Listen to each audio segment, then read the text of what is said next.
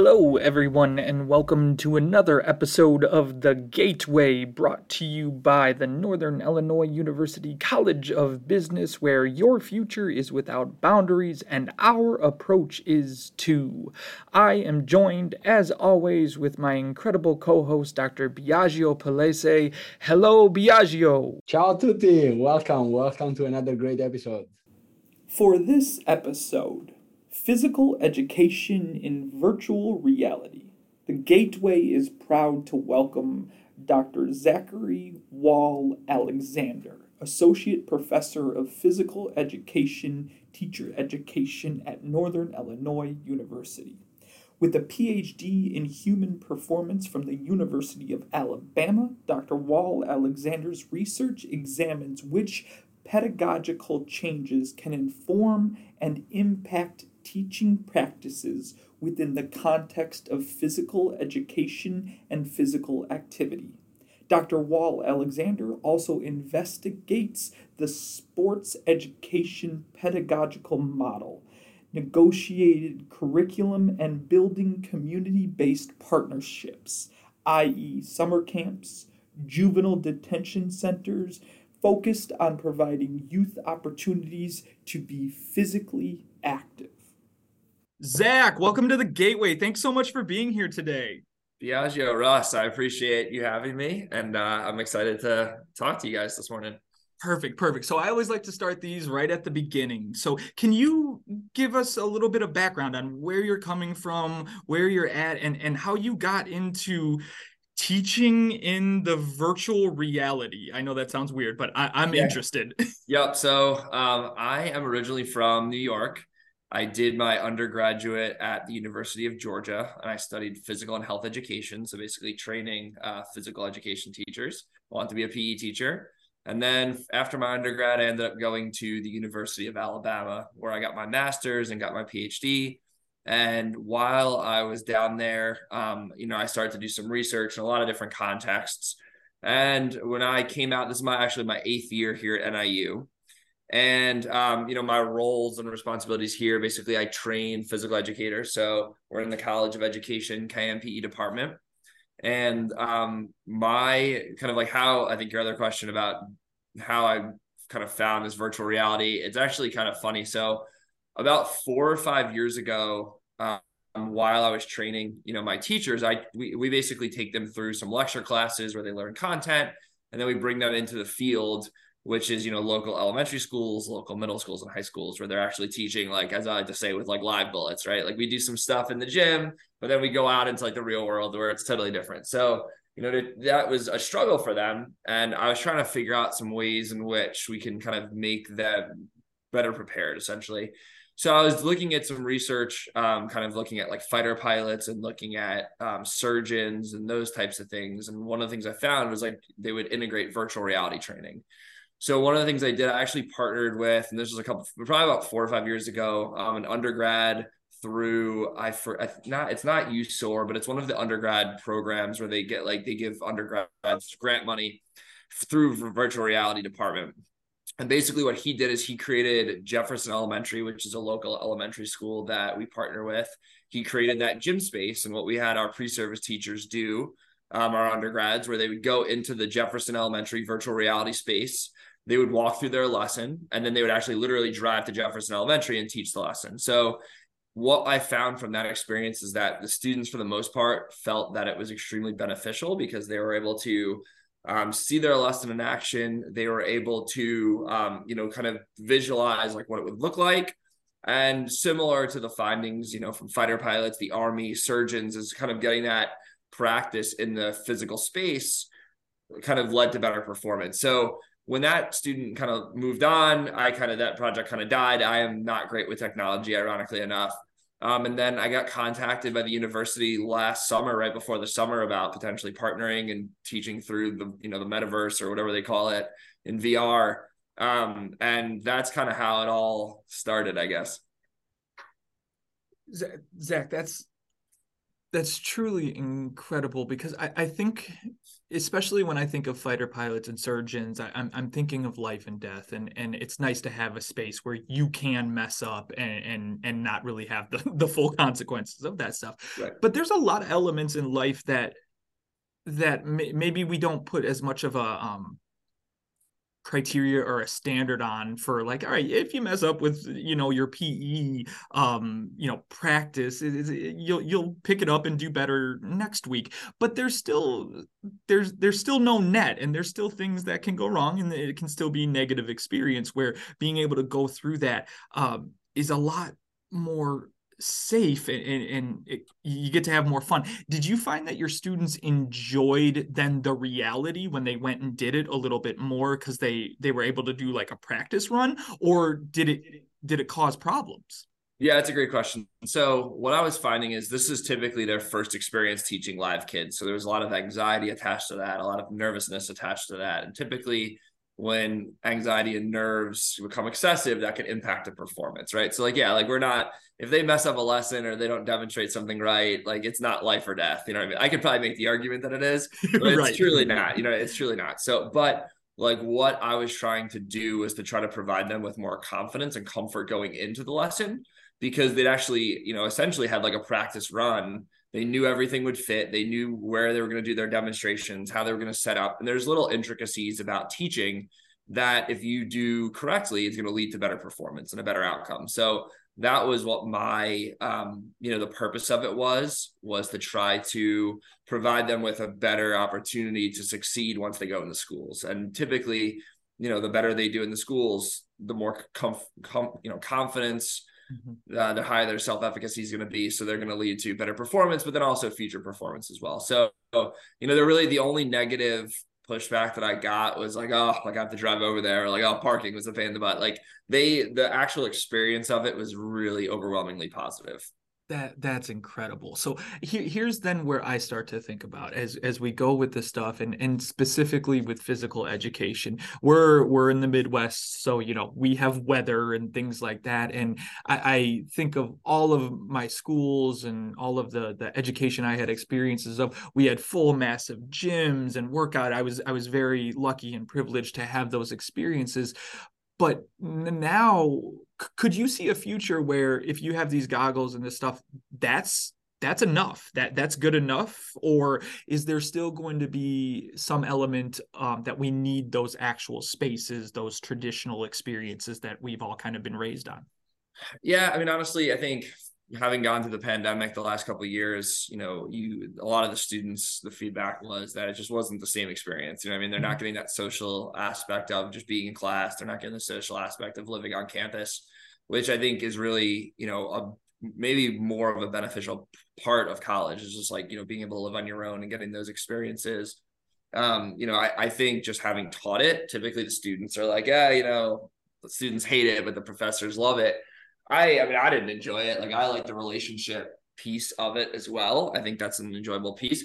But I do think there's obviously a lot of downsides to um like you know using Zoom. If I have a class of 50, I might have five people put their cameras on where mm-hmm. when we teach when I taught in VR this semester, you know, every student has their own avatar. There is more of like that interactive piece that was missing on Zoom. So, you know, if I if I were to you know, say that this could kind of take the place of, you know, traditional instruction, you know, I'd almost be like talking myself out of a job because I definitely think that, you know, for like, I'm sure there are faculty out there that aren't great and don't build those relationships and they're missing that piece. Mm-hmm. And like, yeah, in that circumstance, sure, online classes I think would be way more beneficial, you know, in this context or using VR, but it's it's really hard to take the place of that face to face interaction. I think it, there's definitely something missing when you don't have that face to face piece. Mm-hmm. Um, but I definitely think there's definitely a like a purpose for this in education, especially now. You know, who knows what pandemic is going to bring and what the future ramifications are of that. But I know certainly I would prefer to teach in like essentially you know VR compared to Zooms which is you know and team meetings which is what it used to be i guess right right. So so when i i want to hone in on that then because i think a lot of times the conversation is is it virtual or not? And now we we have developed these technologies that it takes it from well virtual is not specific enough. Are we talking again teams and and cameras and being stationary or are we talking about actually using avatars and the metaverse and all of that stuff? For you what um is there a is there a benefit to doing just like the zooms teams meetings? Or would you always pick more of the the full bodied avatar virtual reality metaverse all of that stuff? Um if i can follow up on that it will be uh like what is the extra effort that you need to put to bring a class from a like a very simple this is the link and put i mean jump in to have it like in a virtual reality environment? That's a great question. So I think there's definitely more planning that goes into place. I would say it's once these students understand how to get into the physical space, yes, it's a little bit more burdensome than just clicking on a link. Um, but it's not create it's you know once you've done it two or three times like oh you click this click this click this it's almost like you know it's almost like logging into a video game you know what i mean mm, like you okay. load it up you click this button you click this button you click this button and you're in um there's definitely i think a lot of it is you know, there there's just some like some of the negatives that we experienced this semester is because um, the way I integrated it this semester, I essentially kind of combined face to face classes where I would be in person, and then um, certain class periods I would actually have them log in from home, and we would mm-hmm. do like kind of practice sessions at home where I'd be able to critique their performance because they actually created. So I'm in I'm housed in Anderson Hall, mm-hmm. and one of the spaces that we use is Anderson Hall 102, which is a gym space. So they recreated that space for me. So it's it's exact dimensions. It looks just like it. We have equipment there that the students could utilize. And you know, instead of you know some certain days, I'd have them log in from home so they wouldn't have to make the drive. Um, you know, if I thought it would be you know purposeful, but the other the you know I think the hardest part is like I had students that got sick from it. You know what I mean? Like mm. they got motion sickness. Like, and that's a real thing. Like I, I I don't do great with heights and those things. So you have to get used to that. Um, the movement is not as fluid as like if you're in person. Um, but there's just a lot more. What I use it for, and it was really successful, is like seeing the students basically like model instruction because whether it's like a you know a cartoon figure of yourself or you're in person, a lot of those things transfer. There's full audio, so I can hear just the same as in a Zoom or just the same as in person.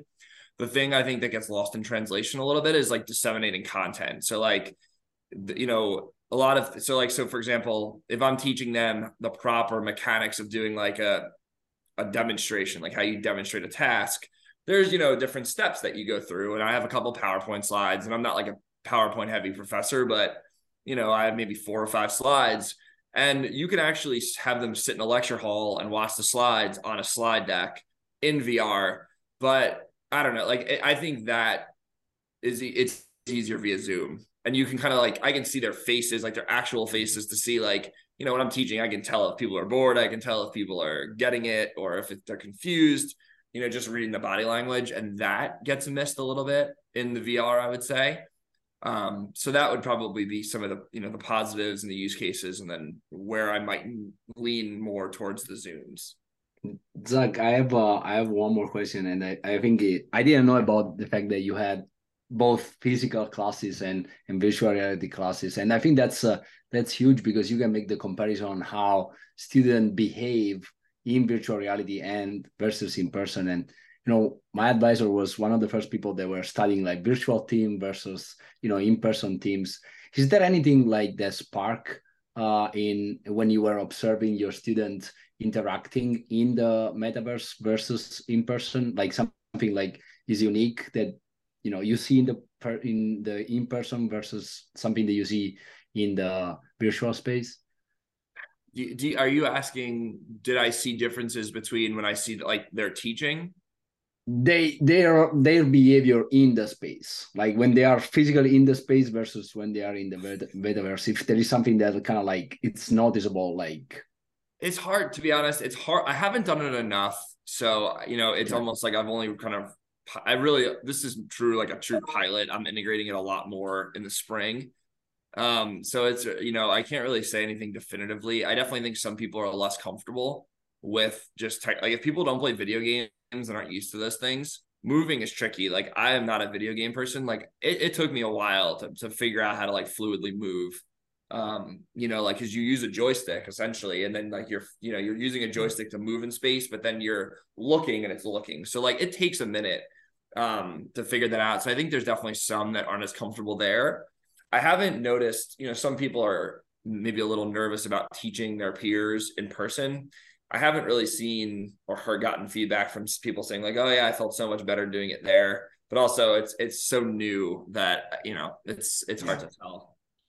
So in terms of also like related to that, in terms of like their performance, uh, like when when you you ask them to perform something in the metaverse compared to in uh, in person, like do you think there are some differences in in for that? Yeah, yeah, they're not. They're typically better in person than they are about. And how I how I plan to utilize the tool in the spring is in in uh, the spring we I teach this class, and it's essentially we call them pedagogy labs. So it's basically breaking down effective teaching practices into different things. So we teach them how to demonstrate a task, how to provide an introduction, a closure, actively supervise, and we break down each of those individual skills so how it's going to work is they're going to get opportunities to practice in the like in the metaverse or VR prior to their implementation or into their basically like we give them like exams where they actually literally have to go. It's like a practical.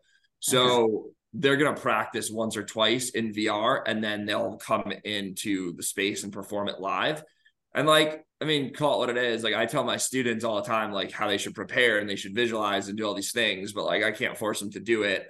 But this is the way I can force them to do it um, and because it, it, works. I mean, the more you practice something, the better you're yeah. going to get at it, and the more realistic the practice, the better the product is going to be. So, like, I tell them all these things, but you know, some of them listen, some of them don't. But this is a way I can almost like force them to prepare better, which is kind of the purpose.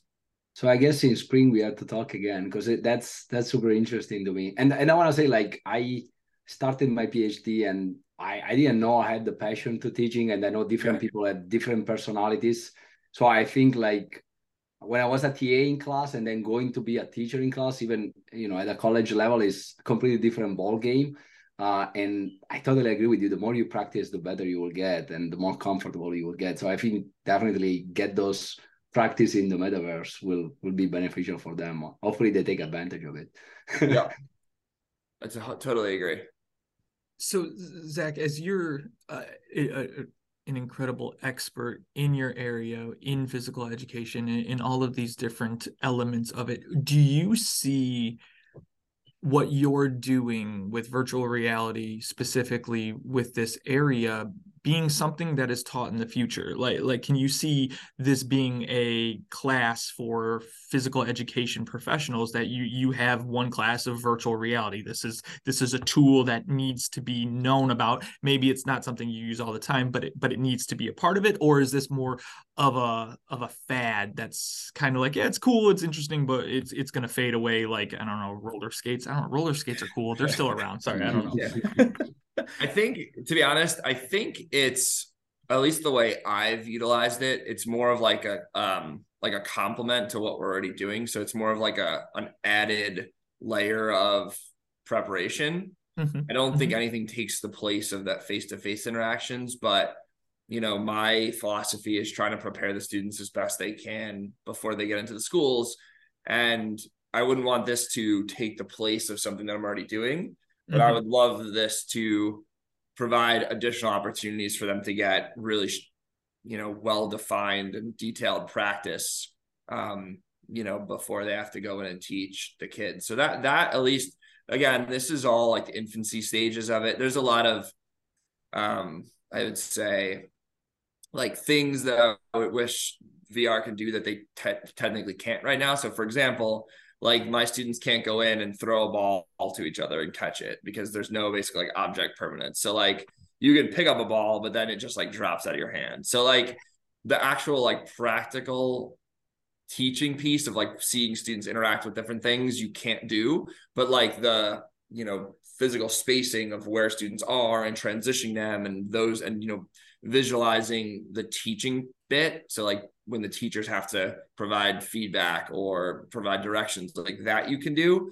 but like the practical stuff right now is a little bit trickier like i have a couple again, I don't know how long this podcast is. I have a couple things that I have for the the spring, or but I thought it was gonna be for the spring, but now will probably be for the future about like having 360 cameras and being able to watch t- uh, basically like expert teachers' performance from different perspectives. Um, so like that's another integration, but I just I honestly like haven't gotten there yet with like what the best use case of that is. Right. So so there's still more uh, potential on, the horizon that that could make it maybe even a little bit better than where it is today. Yeah, I mean, like we're if you think we're in like the infancy stages of this. If you think about the amount of money that's being put into all of this, I mean, it's like the equivalent of like Atari versus like whatever I don't know, PlayStation Five. You know what I mean? Right. Like what like over the course of time, the technology is going to improve like a gazillion fold. Like this yeah. is probably like you know this is like paper people on you know on a, in a video game compared to what it's going to look like right. which all that stuff is going to make it i imagine more effective yeah yeah so here here's the one thing that i think in your experience it, it's a little bit more specific than many elements of uh, virtual reality or other industries within this stuff um when i'm in PE, I'm in high school or I'm in middle school or something like that. There are very specific boundaries and rules and expectations. You know, you, you don't throw a dodgeball at someone's head, you don't punch someone. You know, we we know those things because there's the physical interaction and, and outcomes and consequences of doing those things. In virtual reality, that gets a little bit it's it's more difficult. Like you said, interactions are different. Um, the the physical being isn't there. Do, do you establish those same rules? Like is that something you think about? How do you uh, you get where i'm like it, yeah, it's, it's kind of interesting but yeah I, it's, it's there. Really, yeah you know honestly the way in which i've utilized the tool right now like as an instructional tool is more about teacher behaviors than student behaviors so it's more like focusing on the things the teachers can control and the teachers do that will dictate student performance and student outcomes. So like like a good example is like if you provide a high quality demonstration and you follow these steps, the students are more likely to retain the information, understand what they have to do, and then in turn, you know, perform that task more effectively. So we focus in the, you know in the class that I'm have utilized it more on teacher things that will impact student outcomes because you know there there's only so you know there are things that are in the teacher's control and then things that aren't. So we're trying to focus on the things that are really solely in the teacher's control that it's not going to make everything perfect, but it's going to make it better than if they don't do it. Right, right. Okay, okay. I understand that. Now, I, I um I, I want to pivot to to I would say one of your other elements of, of your experience in life and, and what you're doing within your work. And, and that's the the the different work you're doing with incarcerated people and all that stuff. Can you give me a, a little bit of a kind of a 30,000 foot yeah. view of what that is? Because that that takes us maybe a little bit away from virtual reality yeah. but is absolutely incredible and, and amazing as well. Thank you. I appreciate that. Yeah so it actually it does it it actually dovetails better than you think. You just don't oh, okay. realize it. So I love um, that. So basically, so I started with a colleague, Dr. Jacobs. We started a program called Project Flex, and basically, it's a physical activity and life skills program for incarcerated youth. So we are currently in year five of this program, and we started in one uh, juvenile detention center, which is IYC St. Charles. And over the course of the you know the last few years, we've pivoted into um, expanded into three facilities. So now we're in IYC Chicago, IYC Warrenville, and then St. Charles as well. So um, we're contracted by the state to provide kind of our programming. And basically, what we do is we have kind of like our main hub, which is you know teaching sports, um, non typically like non traditional sports, but we do all different things. But then instilling life skills like communication, resiliency, um, like effort, like those types of things and we try to teach these skills so that they can use them within the facility but then hopefully they're going to transfer these skills into their life once they once you know once they leave. So as we've expanded we've started with that but now we have one-on-one personal training which is like a mentorship program for the youth. We have a female boxing club. We have a pickleball program. And then probably the one that we've probably got the most press for here at least is something that we call like crew which is a college readiness program um, and basically, every semester we'll bring uh, three to four youth from each facility to campus and provide them with like a day in the life of a college student. So it's like a eight to five where they come, they sit in on a couple of college classes, they interact with students, they go to their homes, they go bowling. Uh, we take them to a dining hall and do like, you know, basically just show them like what college is like. And essentially, this is um, a really cool experience because when typically the first reaction is, oh, like, you know, you work with incarcerated youth, like, you know, what's their crimes? Well, about 50% of the kids that we have are in for murder. So, like, we're talking like higher level crimes uh, with the youth that we work with. Um, so, a lot of these youth actually have never stepped foot on a college campus. So, a lot of the research shows that if you can bring them here, uh, it's just showing them that it's it's exposure and that increases the likelihood that they can you know come here go to another school but just showing them that it's possible. And probably the coolest bit of feedback that we get from that experience at least is that the youth will come and say like oh I, we're like no different than a lot of the kids here. You know what i mean? Like they sit in a college class and they're like oh like we can answer these questions. Like we can do these things. And it just gives them that understanding that like they made maybe a bad choice or maybe they had you know a bad decision or two which 99.9% of the time it's out of stuff that's out of their control and that they had to do to survive and not because they're like a bad kid. You know what I mean? If you're not eating and your family's not eating, then you're going to do things that other people might not necessarily do. Or if your brother or sisters gets into trouble, you're probably going to help protect those people. And a lot of these things, unfortunately, are out of the youth's control. And so what we do is just, you know, I mean, we do a lot of different things, but with that program specifically, we're bringing them to campus to just show them like listen like not that you have to go to NIU or a college, but like you can do these things. Um, and it's been really impactful for the youth and probably more impactful for us just, you know, seeing how it has helped them. Zach, that that is um it's very emotional. I mean, to to to think about it and to know that you're doing that stuff. So I want to commend you and Dr. Jacobs for for doing that stuff because that is very important work. And I for for our listeners, I, I want to define youth. What what is what is the the normal age range of kind of where you're at, so that we're we have a better idea of the context. Yeah, that's a great question. So um, the definition in the facility would be anywhere from 13 to 20. Um, typically, the youngest kids that are in the facilities are going to be 15, 16. Okay. Predominantly, the kids are 17 to 20 that we work with. But I mean, there are younger, but like the large majority of the kids in all these facilities are in that like 17 to 20 age group. At 21, they age out and they either go to what the kids call like big boy jail or they go to like the adult facility essentially, or they get released. For for you, Zach, that, that seems like um I, I, I don't mean to go spiritual with this, but there's that that's a calling within that one that a lot of people want to do good and want to give back. But you know, when you say, all right, well let's let's start working with people in jail, you're like, hey, you know, I'm gonna I'm gonna go to a food pantry. You know, it's it's one of those things there. What brought you to that and, and what were there biases were there were there obstacles that you had to get through to to come through that were there fears I, am i even yeah, identifying no, anything correctly no, yeah so to give you just more so when i was getting my phd my last uh, year i actually taught physical education in a female juvenile detention center in alabama Okay. And um, so that was super stressful, super rewarding. Um, and I, after that, I was like, I never want to do that again.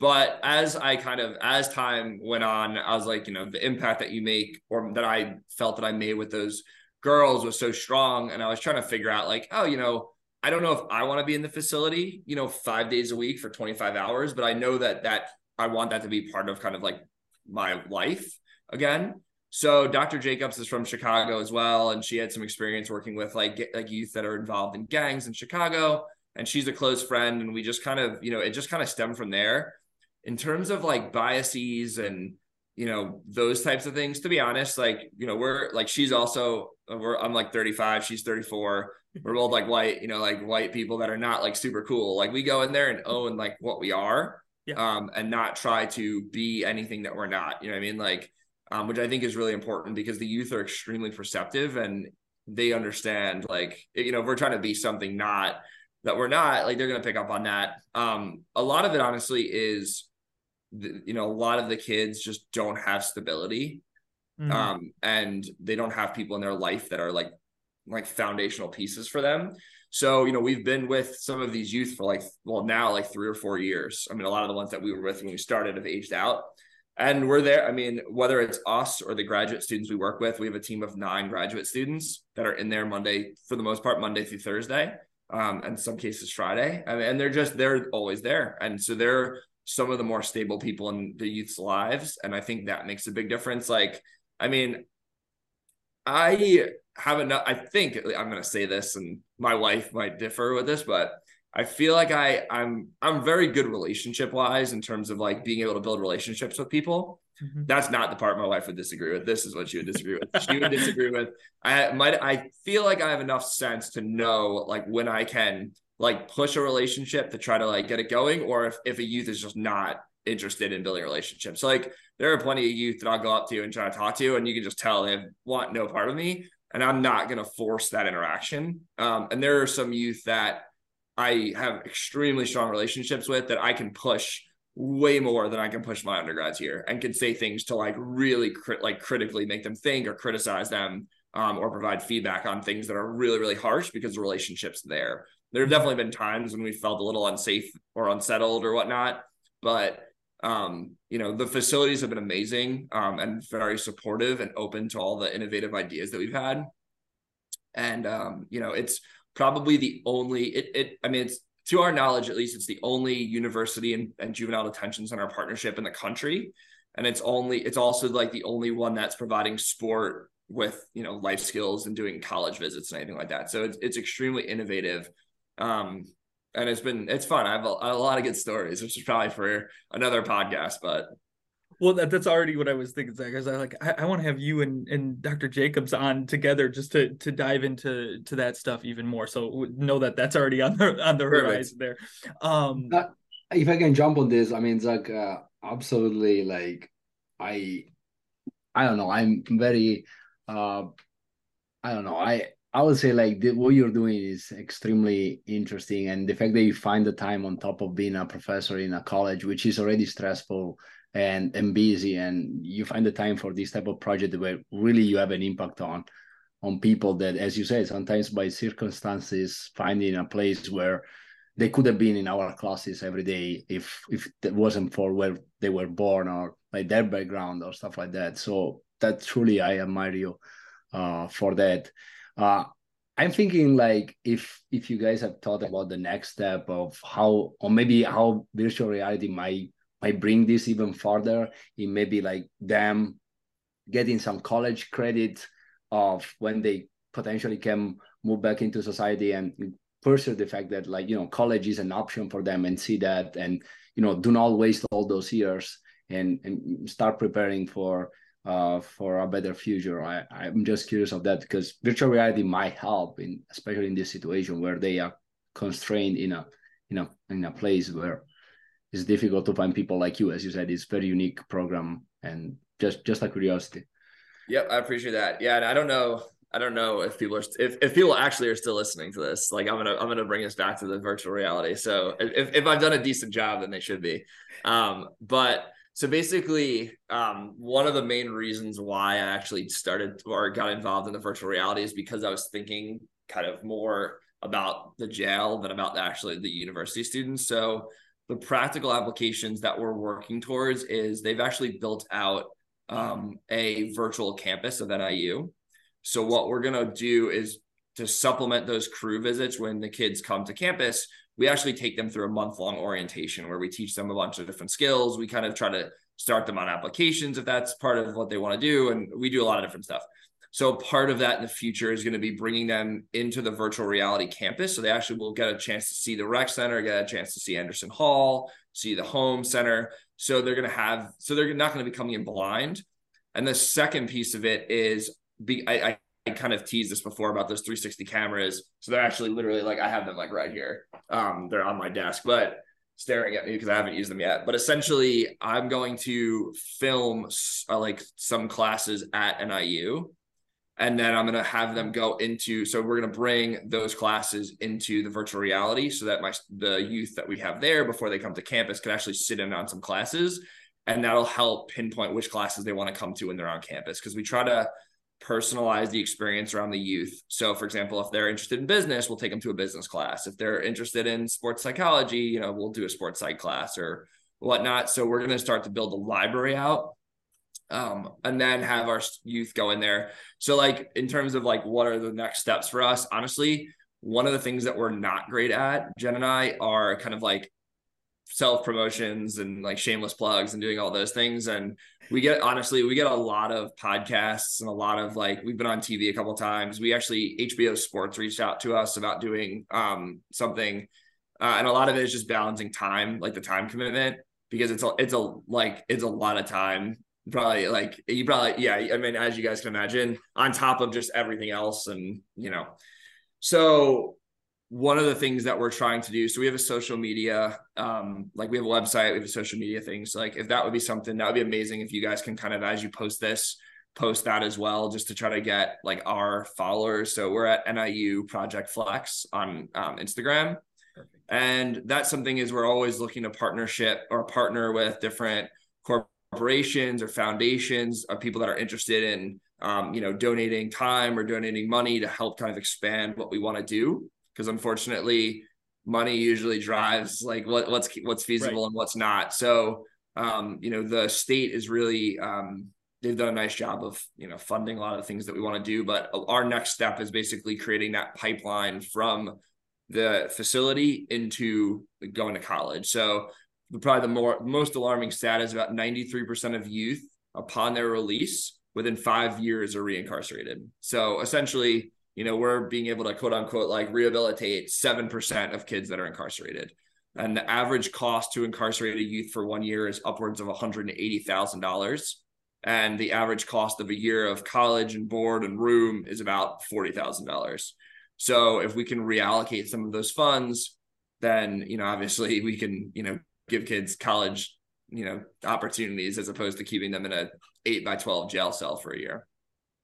Well, and then Zach, on the on the other side of that stuff, the across our, our country, the the idea of the classroom to prison pipeline a lot of times is on the on the front end of that of like, all right, we have students that haven't done anything and and because of their situations because of a lot of other factors they end up in that system. And now because they've been a part of it we only know that 7% of them get out of that system. That that's just something from a sustainability like that that needs to to shift. So again i i am truly blown away by by what you are all doing. I want to toss this out here to you um because i think there are a lot of resources that that can come through.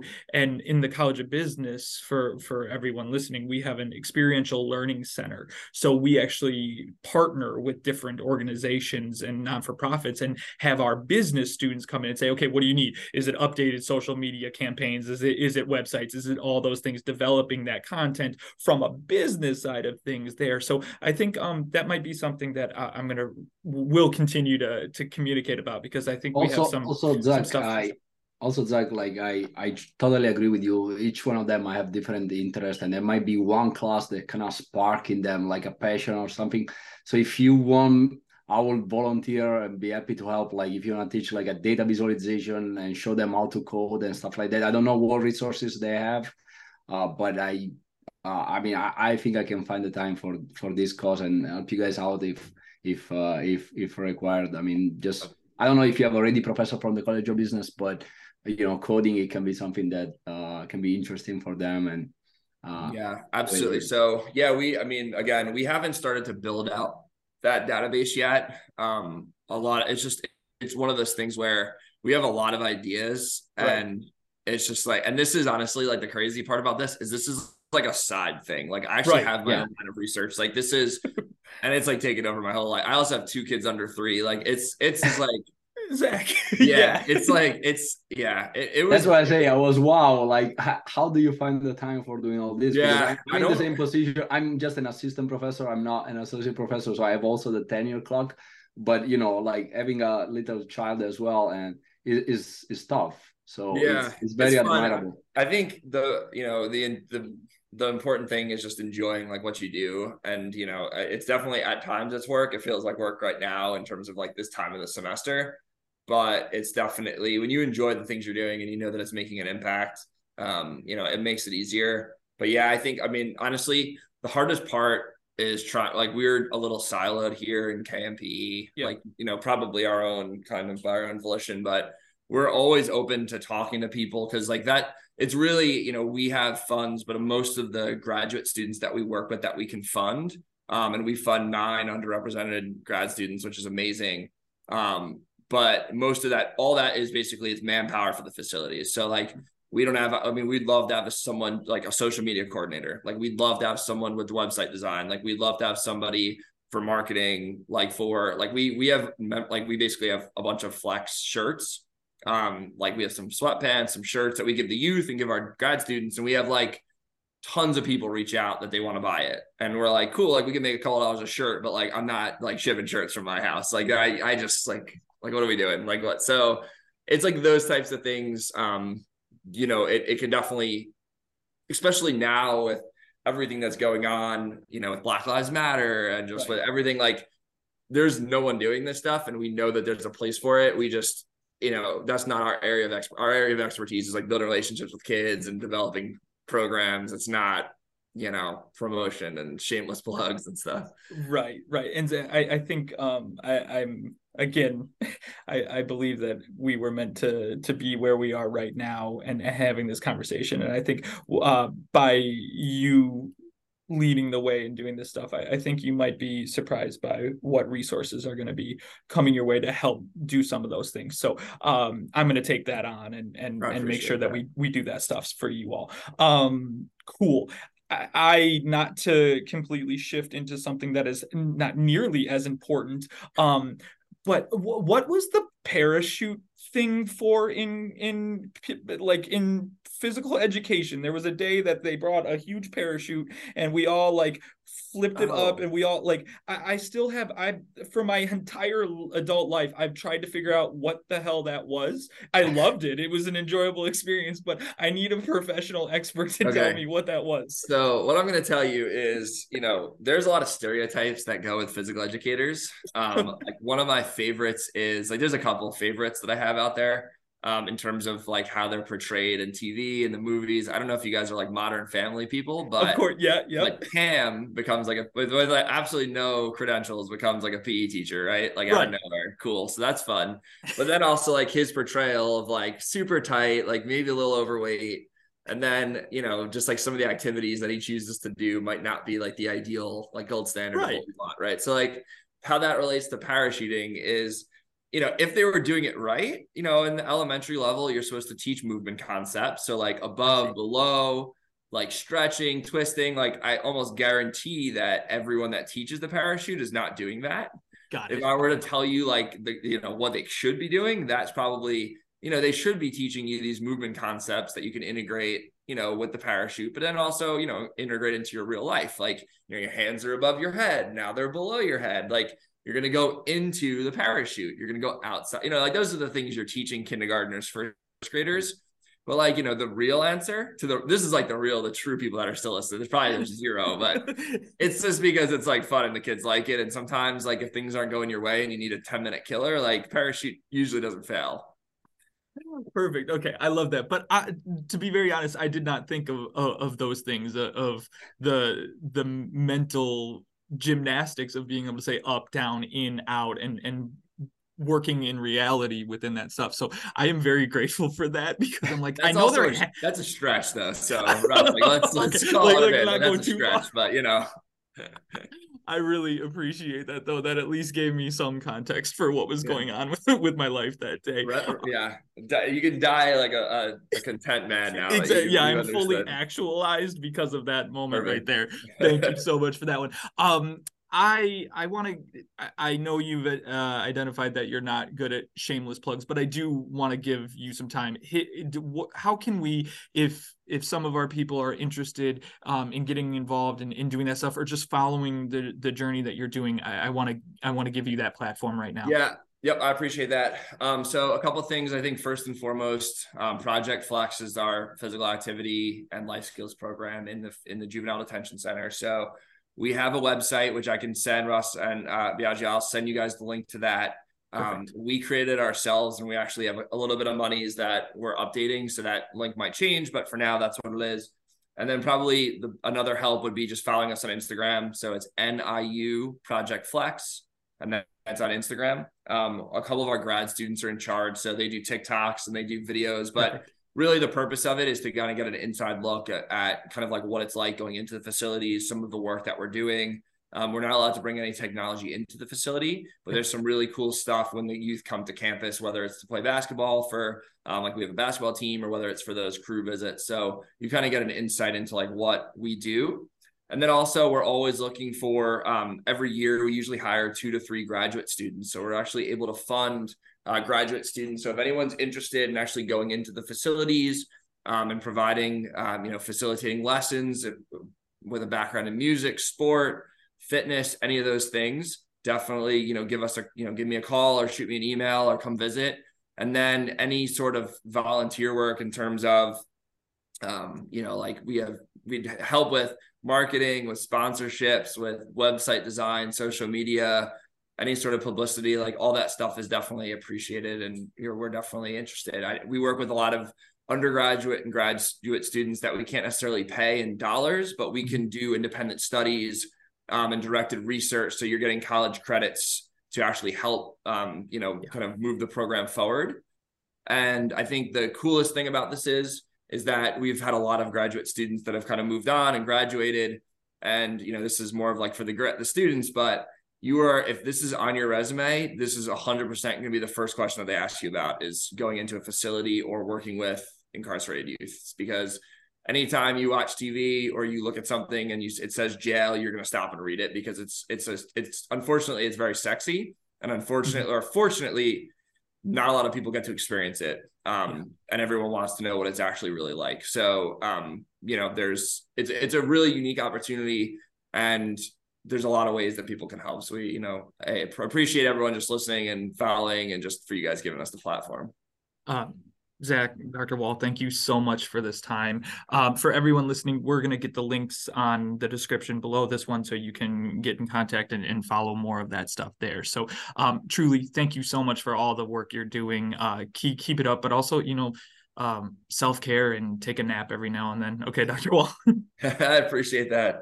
Awesome. You have a great day. Thanks so much. Thank you guys as well. Thanks for having me. Bye. And thank you to all of our listeners for tuning in to another episode of The Gateway brought to you by NIU's College of Business. Please make sure to subscribe to The Gateway. You can find us on Spotify, Apple Podcasts, or wherever podcasts are found. And if you are so inclined, please feel free to give us those five star ratings, which help allow us to continue to bring wonderful guests to the gateway. Thank you all for listening, and remember to love always the promise of tomorrow today.